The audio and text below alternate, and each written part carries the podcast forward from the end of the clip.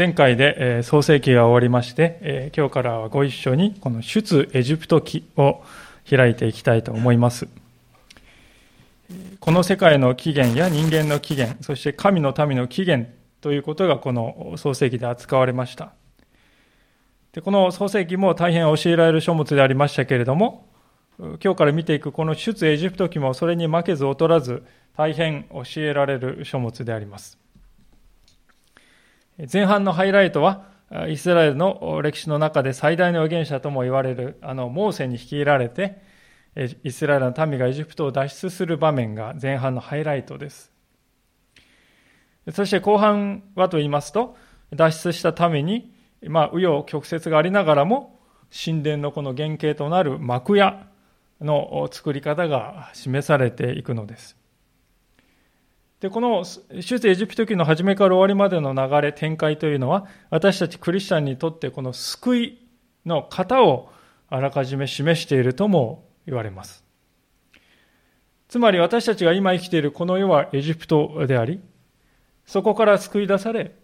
最終的に導かれていくこの天の御国での礼拝。それが幕屋というものによって示されている。対応しているのだというんですね。ですから、言ってみればこの出エジプト記の全体が神の救いのご計画の全体像というものをこの暗示しているのだとこう言われるのです。で今日はそのようなわけで、この大きな神様の救いの物語の最初の部分に目を留めてご一緒に教えられていきたいと思っております。早速、最初の部分に目を向けたいと思いますけれども、一節からのところですが、さて、ヤコブのと共にそれぞれ自分の家族を連れてエジプトに来たイスラエルの息子たちの名は次の通りである。ルベン、シメオン、レビ、ユダ、イッサカル、ゼブルン、ベニヤミン、ダンとナフタリ、ガドとアシェル。ヤコブの腰から生まれ出た者の総数は70名であった。ヨセフはすでにエジプトにいた。それから、ヨセフもその兄弟たちも、またその時代の人々も皆死んだ。イスラエルの子らは多くの幸運で群れ広がり、増えて非常に多くなった。こうしてその地は彼らで満ちた。まあ、今お読みした箇所を実際に見ていく前に、まず出エジプト記というタイトルについて少しだけ触れておきたいと思うんですけれども、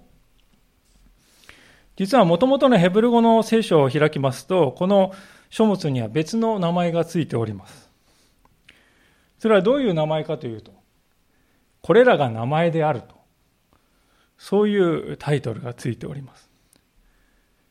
で、これはあの、ヘブル語の聖書の書き出しの部分がまさにそういう書き出しで始まっているんですね。これらが名前であるということで始まるんですね。で、これはとても意味深だと思うんですけど、というのは、神様がイスラエルの民の名前を呼んで、エジプトのから神の民を約束の地へとこう召し出して、まあ、そういうこの今後のこの書物の展開とピタリと一致するわけであります。これらが名前であると。まあ、実際70人の名前がですね、まあ、一部ではありますけれども書かれていて、そしてエジプト記が進んでいくと、このエジプトを出るとき400年後にはその民が70人だった民が60万人に増えていると書かれています。まあ、ちょっと手元で計算してみましたらですね、大体毎年この2.29%ぐらいね、人口が増えていくと、400年経つと60万人になることが分かりました。まあ、ちょっとイメージ湧きにくいと思うので、日本で一番ですね、人口が伸びたあの戦後のベビーブームの時代ですけれども、その時代のですね、人口増加率は年1.4%ぐらいだったそうですね。でそれを1%近くも上回るスピードだったわけです。いかに急速にイスラエル人が増えたかということがわかるわけですね。でそしてこのような人口の増加というのはあの創世記の15章において神様がアブラハムに外に出なさいと。そして夜夜の星空を見せてあなたの子孫はこのこのようこの星のようになると約束された。まあ、その約束がその通りに実現していく過程でもあるんですね。紆余曲折は確かにありましたけれども、しかしそれでも主のお立てになったご計画は揺るがない。必ず成就していくのだと。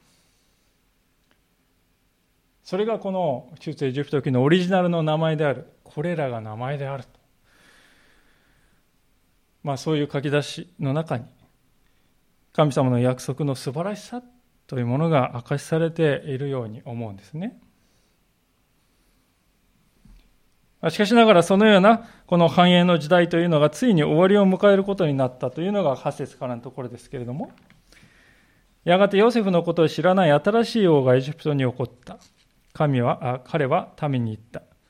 見よ、イスラエルの民は我々よりも多くまた強い。さあ、彼らを賢く取り扱おう。彼らが多くなり、いざ戦いという時に敵方について我々と戦い、この地から出ていくことがないように。そこで彼らを重い労役で苦しめようと、彼らの上に駅務の監督を任命した。また、ファラオのために倉庫の町ピトムとラメセスを建てた。ある文献によりますと、エジプトの国のですね、人口が最盛期で約700万人ぐらいだっただろうと予測されているようです。でしかし今やイスラエルの民はどれくらいかというと先ほど60万と言いましたがこれは男性だけの数で女性や子供をいれば100万を軽く超えるわけです。ですから、ざっくり言うと5、5人から6人ぐらいに1人がですね、エジプトにおいてもうイスラエル人になっているということです。これは相当の割合だと思うんですね。まあ、一例を挙げると、1960年代アメリカにおいて公民権運動、黒人のですね、利権の、権利の向上を掲げた公民権運動が起こりました。その当時黒人、の割合がどれくらいだったかというと、大体12%ぐらいだったそうです。12%というと8人に1人以下ですけれども、それでも差別や迫害というものは絶えなかったのです。しかし、今エジプトにおけるイスラエル人の割合は、それをはるかに上回る人数でした。エジプト人が増え続けるイスラエル人を警戒し始めたのも無理もないことかもしれません。で、今でこそ百数十万人なんですけど、時がさらに経つと問題はもっと大きくなるわけですよね。というのは仮にずっと同じ割合でイスラエル人がですね、もう100年増え続けるとですね、人口は1000万人を超えてしまうわけです。まあ、そうなるとエジプト人の国家ではなくてイスラエル人の国家になってしまう。ですから、この出エジプト記をですね、本当に、えー、見ていくときに、まあ、この出エジプトという出来事の背後にある大きな問題、それは人口問題であるということなんですね。それに加えて問題の根本的なことは、先ほどお読みした8節のところにありますように、ヨセフのことを知らない新しい王が王位についたと書いてあることです。でこれは単にですね、王様が変わったということではなくてですね、王朝そのものが変わったことを指し示しているだろうと言われますね。で実際あの考古学的なこの発見によりまして、ちょうどこの辺りの時代にエジプトではですね、王朝の交代が起こっているんですね。ヒクソスと呼ばれるアジア系のこの異民族の王朝がですね、戦争によって新王国と呼ばれる新しいですね、王朝に変わったことがはっきり分かっております。で、ヒクソスの政権の間はですね、ヨセフのことをよく知っている王朝でありました。ヨセフによってですね、国が救われたことがですね、記録されておりまして、語り継げられており、継がれておりました。ですから、ヨセフの子孫だというと、とても尊敬を受けて、おそらく不自由ない生活を送ることができていたと思います。しかし、後ろ盾であったはずのその王朝が倒されてしまいました。そうなるとですね、後に、え、倒した王朝はですね、その前の王朝をですね、全部否定するっていうのは、これ、世の常ですよね。当のイスラエル人たちは全くですね、エジプト人に敵対する意図を持っていなかったけれども、しかし周りの見る目は一晩で変わってしまったわけです。振り返ってみると、この日本でも同じようなことが起こってきたわけですね。例えば戦国時代のキリシタンたち。織田信長の時代にはキリシタンは保護されて増え広がっていきました。大名の中にも何人もキリシタン大名が生まれて人口に対するクリスチャンの割合で言えば、現代よりも、現在よりも高かったとさえ言われるのです。しかし、豊臣秀吉が天下統一を行った後は一転して、キリシタンに対する弾圧が始まっていきました。それは江戸幕府になっても引き継がれて、実に300年にもわたって続くことになりました。ようやく日本でキリスト教を公に信じるということができるようになったのは、わずかわずか120年前のことであります。王朝が変わるということは、そのような極端な変化が生まれうるということなんですね。で、その一方でこの権力というものは常にプロパガンダというものを行うんだということも私たちは覚えていなくてはならないと思うんです。このエジプトの新しい王様はですね、何と言っているかというと、9節にあるように、見よ、イスラエルの民は我々よりも多くまた強いと。多い、そして強い。まあそう言いますが、これは事実ではありません。圧倒的多いのはエジプト人であります。そして当時戦車という新しい兵器をですね、開発していたのもエジプトの国であります。ですから事実ではない。しかしエジプト人の恐怖心を煽り立てて、迫害と差別を正当化するための方便として、この王はこのようなことを言うのです。その一方で面白いなと思うのは、この、えー、新しいファラオはですね、イスラエル人がこの地から出ていくことがないようにとも言っています。出ていってほしいのか、欲しくないのか、一体どっちなんですかと感じるかもしれませんけれども、この出ていってほしくないというのは純粋にこの経済の話をしているんですよね。ファラオとしては増えすぎない程度にイスラエル人たちを抑圧して、しかし経済的なメリットは確保し続けたいというのがこの本音です。で、それは後々見るようにですね、イスラエル、ごめんなさい、エジプトにですね、銃の災いがですね、下って、もう国中が混乱するんですけれどもね、それでもファラオは、かたくなにイスラエル人が立ち去るのを許さないというね、そういう態度を示すんですけど、そこの背後にやはりこういう本音があるんですね。権力というものは、本心を隠すためにこのようなプロパガンダを用いるわけです。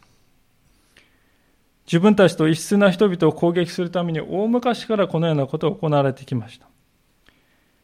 この出エジプト期の時代は今から3000年以上も前でありますが、その時代から人間のやることは何も変わっていない。そして神の民イスラエルもそのような偽りの犠牲になっているのであります。で、こういう歴史があるからこそ、聖書は外国人を虐げてはならないと言うんですよね。現代はこうグローバル化してそこら中にですね国と国の国境を越えて、まあ、人々が行き来している時代だと言われる多くの外国人と触れ合いますしまた外国のニュースもたくさん入ってきますでそのような時に私たち自身がこのファラオと同じようなことをしてはいないだろうかと、まあ、言葉や態度にですね、明確に表さないとしても、心の中を見ると密かにそのようなことを思ってはいないだろうかと。私たちは主の前にしっかりまず問われたいなと思うんであります。では、ファローがですね、そのようなプロパガンダまで用いてイスラエル人から引き出そうとした経済的なメリットは一体何かというと、それは大規模な公共事業のための肉体労働をさせたかったんですね。一番重要なのは11節にありますこのラメセスという町の建設であります。実はこの当時のですね、えー、ファラオはおそらくラメセス2世というですね、人だっただろうということで多くの学者たちは一致しているわけであります。このラメセス2世はですね、首都を移したんですね。ナイル川の上流の方から下流の方にですね、移したことでも知られています。で、その移した町がまさにラメセスという名前を付けたんですよね、彼は。で、そこを首都にしたのです。で、この王様は自分のですね、形作ったですね、かた、かたどったですね、巨大な像を作らせたりもして、エジプトの博物館にはこのラメセス2世のですね、像が今でも何十メートルかもあるようなのがあるわけであります。でそういう大規模な公共事業にイスラエル人が強制的に駆り出されたわけですよね。そういうですね、現場に駆り出されるということはどういうことかっていうと、長い期間にわたって家に帰れないということですよね。なかなか家に帰れないということです。で、男たちはこの家に帰れないということはどうなるかというと、妊娠する機会も減るということです。したがって出生数というものも減っていくはずなんですね。で、もともとイスラエル人はですね、羊飼いの仕事をしておりましたから、その仕事もですね、男手が足りなくなって、できなくなって、畑を耕す人もいなくなって、家族も飢えていって、そして、鞭打たれながら強制労働をですね、することで体を壊したり、あるいはですね、まあ、タコ壺みたいなですね、タコ部屋みたいなところに押し込められて、疫病でも発生すればたちまち放り出されて、あのたれ死ぬというね、そういう状況であります。まあ、それがファラオの狙いであり、戦略だったんですね。かつてない危機が、一夜にしてイスラエル人の上に降りかかってきたということであります。この場面から聖書は私たちに何を教えているのでしょうか一つには、祝福が訪れるところには、苦難もまた訪れるということであります。私たちは、特に理由もないのに、理由も思い当たらない思い当たらないのに、苦しい目に遭わされたり、誠実に生きてきたのに嫌がらせを受けたりということがあるわけです。なぜこんなことが私の身に起こるんだろうかと、理解しがたく思うんですね。で理解しがたいので何か私には落ち度があったんだろうかとか、神様私を本当に愛しておられるんだろうかとか、まあ、そういうふうに感じるわけであります。誰もがそのようなところを通りますし、いや、今まさに、今がその時なんですよと。そういう方もおられるかもしれません。しかし今日の歌詞を読むときに一つのことが分かってくるのです。それは、信仰者というものは、まさにそのようにして神に祝福されているがゆえに、この世からの苦難に直面するということがあるのだということですね。なぜならこの世界には人間を神から遠ざけ引き離そうとする悪しき者が確かに存在し、また働いているからであります。ある仲介者はそれを次のように述べているのです。この堕落した世においては、神の祝福は、この世の文化に蔓延する腐敗した価値観とあまりにも対立するがゆえに、神の御心に従わない人にとっては、神の祝福は脅威として機能する。その明らかな事例はイエスの拒絶である。彼は世界が目にした中で最も純粋な善の模範であった。そして神はイエスが処刑されるということをご存知であったにもかかわらず、イエスをこの地に送られたのであると。こういうのです。イエス様は罪のないお方でありました。神様の祝福が彼の内側から溢れていました。まさにそのゆえに、主は憎まれ、十字架にかけられることになったのであります。まさに、この世においては祝福が苦難を呼ぶということがあるのだということですね。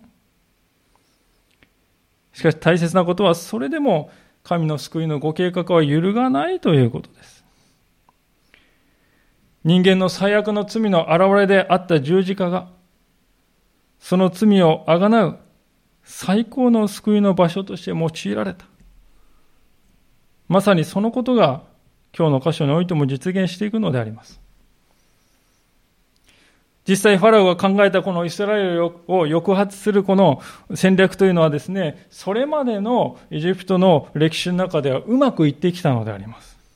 ですから今回も必ず当然これでうまくいくはずだと思っていた。しかし、現実には全く予想のつかないことが起こっていきます。抑圧を強めれば強めるほど、イスラエルの人口は増えていったと書いてあるんですね。12節です。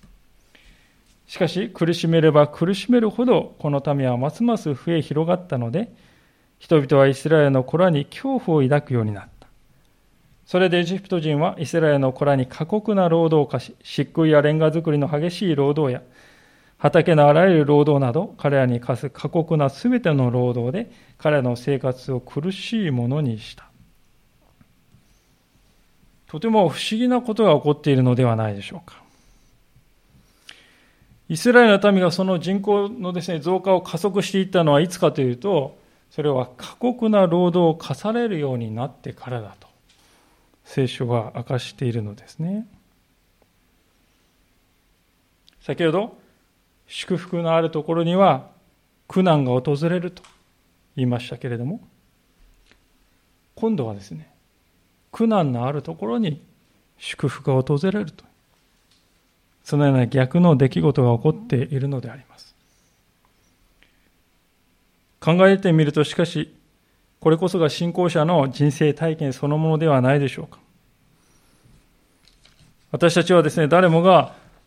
風のない波一つ立たないような海を進んでいく、そういう人生を望むかもしれません。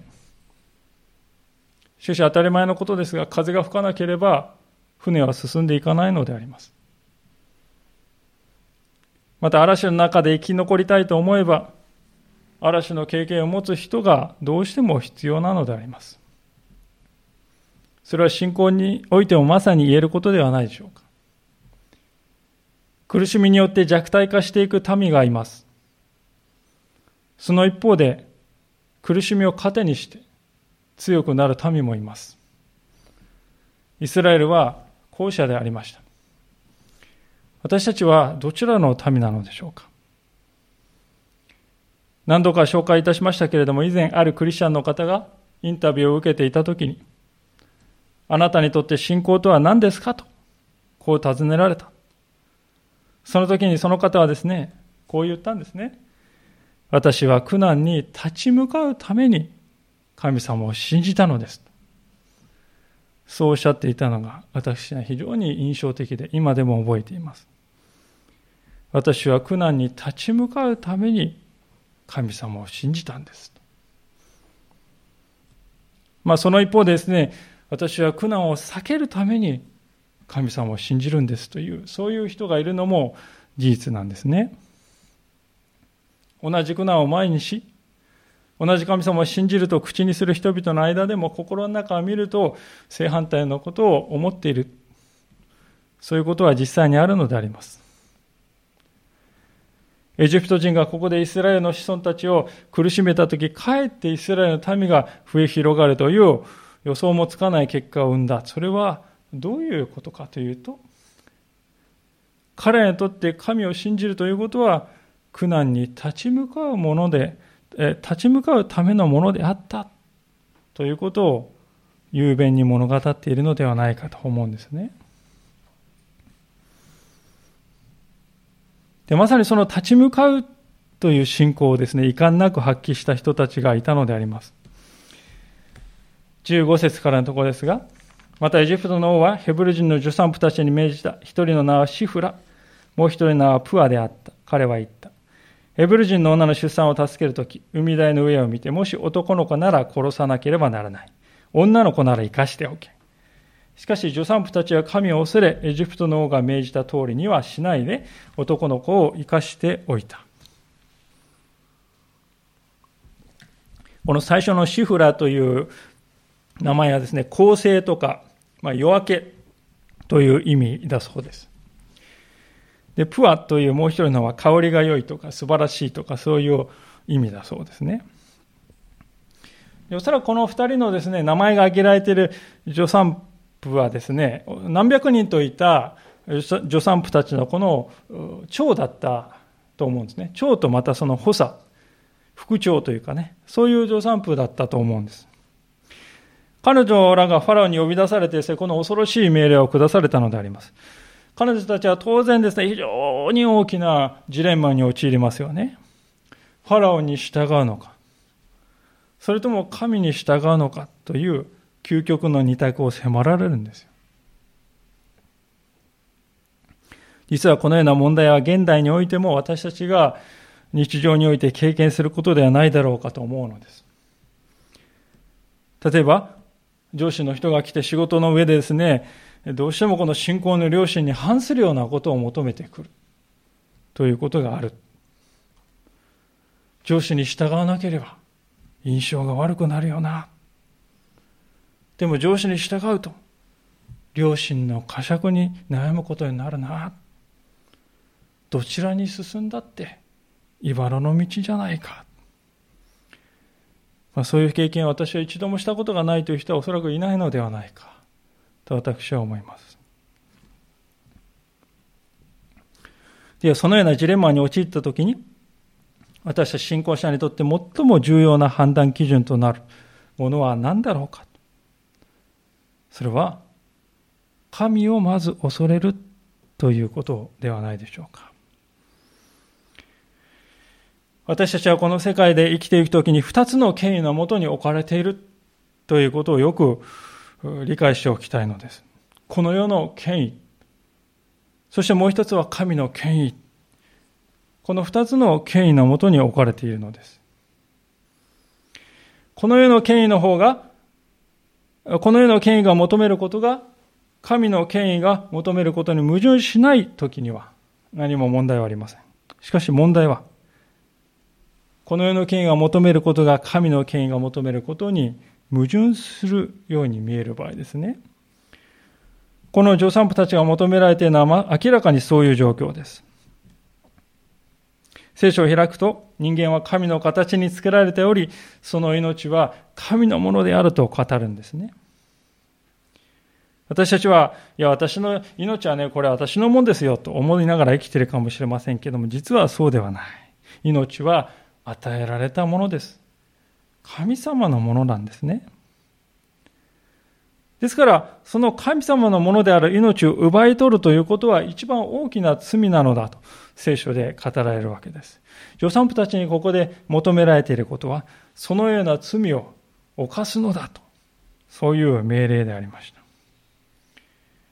で、これは明らかにこの世の権威というものが神の権威をですね、飛び越えていってしまった。部を超えてしまったという事例ですね。で、このような時に信仰者の通るべき道は一つであります。それは、神の権威に従うということです。神様を信じるということはどういうことかというと、神様の権威以上に、神様以上に恐れるものを私は持ちません。それが神を信じるということです。たとえどのようなものであるにしろ、主なる神以上に私がそれを恐れているとすれば、それがですね、私たちの新しい神に変わってしまっているわけですよね。ですから、その点において私たちの取るべき選択はもう決まっているわけであります。神を恐れるのか、この世の権威を恐れるのかという問題はですね、ケースバイケースじゃないですか。場合によって変わるんじゃないですか。それを判断すればいいんじゃないですか。そうではないのです。ケースバイケースで判断することではない。ですから、私はいつも神を恐れる生き方の方を選ぶのだと。あらかじめ決めておくというのが良いと思うんですね。その都度悩んだり考えたりする必要がなくなるからであります。それがですね、私たちにおいてに一貫性のある信仰者の生き方を生み出すのではないかと思うんですね。しかし、このように申し上げますとですね、現実はそんなに甘いものではないとか、まあ、それは何も考えないで思考停止するということでしょうかと、まあ、そういうふうに考える方も、感じる方もおられると思うんです。そうではないですね。取るべき道は私には、私の前には一つだ。いつも取るべき道は一貫しているだ、一貫している。でも、それを実現する方法については、知恵を働かさなければならないということです。悩み、祈り、頭をフル回転して考えなくてはならない。で、この助産婦たちの場合にですね、苦心の跡が、そういう苦心の跡が伺えるのがまさにこの18節から19節のところだと思うのですね。そこでエジプトの王はその助産婦たちを呼んでいった。なぜこのようなことをして男の子を生かしておいたのか。助産婦たちはファラオに答えた。ヘブル人の女はエジプト人の女とは違います。彼女たちは元気で、助産婦が行く前に産んでしまうのです。こういう言い方をするんですね。これ、ファラオの命令に従っていないわけではないのです。やろうとはしている。しかし実質的には従っていないことになるという、まあ、絶妙の言い方であります。で、ファラオはですね、どういう命令を発したかというと、16節にあるようにですね、この分娩台の上で見て男の子か女の子か判断して処置せよというのが、これがファラオの命令であります。ですから、それがね、難しいんですという、そういう正当な理由さえ述べればよかったわけですよね。まあ、ある仲介者によるとですね、ヘブル人の女性はお産にですね、自分から積極的に関わるので、とても早く産んだのではないかと。しかし、エジプト人の女性は完全にですね、受け身の姿勢で臨んでいたので、時間がかかった。そういうこともあったのではないかとも言っています。これはあり得ることだと思うんですよね。なんといってもイスラエルでそこら中で赤ちゃんが生まれるのですからですね、自分が産むんじゃなくてもあの家で生まれるから手伝いにっていうね、皆さんがこのお産の経験をですね、持っているのであります。でそれら全てに加えて、実際に神様の祝福がイスラエルの女性たちに注がれていた。まあそういうわけで、早く生まれるということがあったわけです。で、重要なことは、この助産婦たちの行動はですね、いや、嘘も方便ですよっていうこととは違うわけですね。まあ、確かに、口には公に言わなくてもですね、社会の中にですね、助産婦たちに知らせに行くのを少し遅らせましょうということがね、暗黙の了解として社会の中に浸透していたかもしれないと思います。あるいは生まれそうですと知らされた助産婦たちもですね、家を出るタイミングをですね、少し遅らせて出発したかもしれません。で、こういったことは偽りではないわけですよね。その限りの苦しい出任せをですね、して、行って言い逃れているわけでもない。彼女たちは、助産婦たちはいつファラオの激鱗に触れて殺されるかもしれない。覚悟した上で、このような行動をしているわけです。それでも彼女たちはファラオより私は主を恐れるとそう考えていたというのは仮に今ファラオに従って生き延びたとしてもその後で主に裁かれたならば何の意味もなくなるではないかとそう考えたということですねここに私たちはこの世の権力からの圧力と神を恐れるということの狭間で悩み、そして最終的に見事に折り合いをつけた信仰者の知恵というものを見るように思うんですね。偽りは行わないのです。しかし全てを明かすわけでもないのです。そしてそれら全てに勝って神を恐れて生きるという生き方を貫くということです。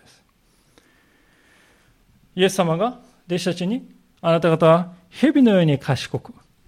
鳩のように素直であれと言われたのは、このようなことを指しているのではないだろうかと思うんですね。そしてそのような網をしていくときに主は彼女たちに祝福を与えてくださったわけです。20節から21節では、神様がこの助産婦たち自身をですね、祝福されたことが2回も繰り返して書かれております。特に21節にあるように神は彼女たちの家を栄えさせたというのはですね、これは助産婦たち自身も結婚して家庭を築いていった、祝福されていったということが表されていますね。なぜこれがですね、とても目を引くかというと、当時助産婦というのは子宝に恵まれない人がなることが多かったようなんです。しかしそのような彼女たちにも神様の祝福が注がれて、家庭を築くことができるような道が開かれていったということですね。まあ、しかし、しかし、残念ながらそのような女性、助産婦たちの努力も、ついには退けられる日が、まあ、何年か経ってからでしょうか、やってきたわけでありますね。あの数日とか数週間というオーダーで進んでいるんじゃないですね。これは何年も経って、えー、分かってくる話なんです。というのは、まあ、エジプトではこのイスラエル人小さい時は男の子、女の子と同じような格好をするので、ある程度年齢がいって初めて、はために男の子か女の子かって分かるようになってくるんだそうですね。ですから数年ぐらい経って大きくなって、あれ男の子じゃないかということで発覚するということですね。まさに発覚して、ファラオの恐るべき最終命令が発せられてしまう時が来た。それが22節ですね。ハロは自分のすべてのために次のように命じた。生まれた男の子は皆ナイル川に投げ込まなければならない。女の子は皆生かしておかなければならない。手をかけて一気に命を奪ってしまえばいいのではないかと。でもそれはしない。ナイル川に投げ込む。ある仲介者はですね、それが自分の手を汚さないで済むからだと言うんですね。一番きれいなやり方だったんだと。見えなくなる。そしてエジプトではナイル川も神とね、見なされておりましたから、ある意味ではこの神にね、全部責任転嫁すると。そういう意図があったかもしれないとも言っております。まあ、大いにあり得ることだったと思うんですね。まあ、そこまで考えないとできないとなれば、露骨にですね、ファラオがこれまで絶滅政策をここまで取ろうとしなかったということも理解できるかもしれません。でも、もう事態は後戻りできないところまで進んでしまった。激烈な迫害となって、ファラオの怒りが返ってくることになったのであります。でこういう状況っていうのは端的に言ってですね、頭を抱えるところですよね。迫害をものともせずに神様に従ったんですよ。この世の権力を恐れるより神を恐れる道を選ぶ。だから私は選んだんです。でもどうですか？それがまさにこんな結果を生んでしまうことになったじゃないですか。どうしてこんなことが起こるんですか？なぜですか？神様に従ったら良い報いがある？状況が良い方に変わる？そう期待していたのに現実はどうですか？悪化していくばかりではないですか。一体神様は何をお考えなんですか？私を見殺しにされるおつもりなんですか？ね。弱く小さな信仰者である私たちは、そう考えたくなるところであります。そこで思い出したいことがある。聖書の中にはまさにこれと同じような状況に陥った人が数限りなく登場してくるということですね。代表的な例は、あのモルデカイではないでしょうか。彼は神様を恐れるがゆえに、通りかかったハマンを拝みませんでした。彼の一つの、その一つの行為が、ユダヤ人を全滅させるというハマンの恐ろしい企みを引き起こしてしまうことになった。彼の一つのその行為がですよ。一人の信仰者の英雄的な行動がですね、民全体に危機をもたらすということは実際に起こるんだということです。で私たちはそれを見て頭を抱えるんですよね。はあ、なんでか。でも、でも神様はエッセルを備えておられた。あのダニエルのこともまた忘れてはならないでしょう。ダニエルを憎んでいた人たちはですね、メディアの王であるダレイオス以外は何者も拝んではならないという法律を通させました。それを知ってもダニエルは窓を開けて主を礼拝する姿を人々に示しました。たちまち彼の命は危機に陥りましたけれども、ご存知のように主がライオンの口を閉じられたのであります。彼らは皆自分の信仰を貫いたがゆえに苦境に陥りました。絶対絶命にも思える状況に陥るのであります。しかしそういったことの全てが神様の鮮やかな救いを世に表すためのお膳立てとして用いられていくということを私たちは聖書を通して教えられるのであります。実際、この22節でファラオはですね、イスラエルの幼子をライルのナイルの水の中に落として殺そうとしています。しかし、最終的にはどうなりますか？彼ら自身があの後悔の大水の中に投げ込まれるということになるのであります。そういう逆転がこの後で起こっていくのであります。ですから私たちはこの世で起こっている目に見えること、この世の力だけを見るのではなくて、すべてを見としておられ、命を支配しておられる神を私は恐れていくということを選び取る必要があるのであります。そしてこのここのことから次のようにも言えると思うのです。それは、ある意味では苦難の存在こそが私たちをして神の救いを熱く求めさせる原動力となりうるということなんですね。この世界がですね、本当に順風満帆であり、信仰を持てば何もかもうまくいくというのであればですね、私たちはこの上どこから救い出される必要があるわけです。ある、あるでしょうか。イスラエル人にとってエジプトが至極快適な場所ですね、あり続けたらですよ、イスラエル人誰がですね、カナンを目指して旅立つ必要があるかっていうことですよね。イスラエル人はエジプト人から憎まれるようになりました。そのことを通して彼らが知ったのは、ここは安息の地ではないのだということです。それを改めて認識したのです。そして彼らはそこから救い出してくださるイスラエルの神を熱く慕い求めるようになっていったのであります。そのプロセスが、出エジプト記の前半に記されていることではないでしょうか。同じことは私たちの歩みにも当てはまるのではないかと思うのです。私たちのクリスチャンとしての歩みが何事もなく快適そのものであるのならば、私たちは果たして主に叫ぶでしょうか？主に熱く祈り求めるでしょうか？この世で心に上かきを覚えたり、理不尽な扱いを受けるということがなかったとしたら、どうして私たちは主よ来たりませんと待ち望むでしょうか？不完全で、堕落していて、物事が期待通りにはいかなくて、混乱していて、時に破滅的なことが起こるこの世界、そこに生かされている、そして私たちはそれを知って経験しているからこそ私たちはこの世界が新しくされるということを願い求めるのではないでしょうか。自分が壊れた世界に生きているということを自覚するからこそ、すべてが再生された世界を待ち望むから、待ち望みながら歩むのではないでしょうか。私たちは今大きな困難の中に生かされていますけれども、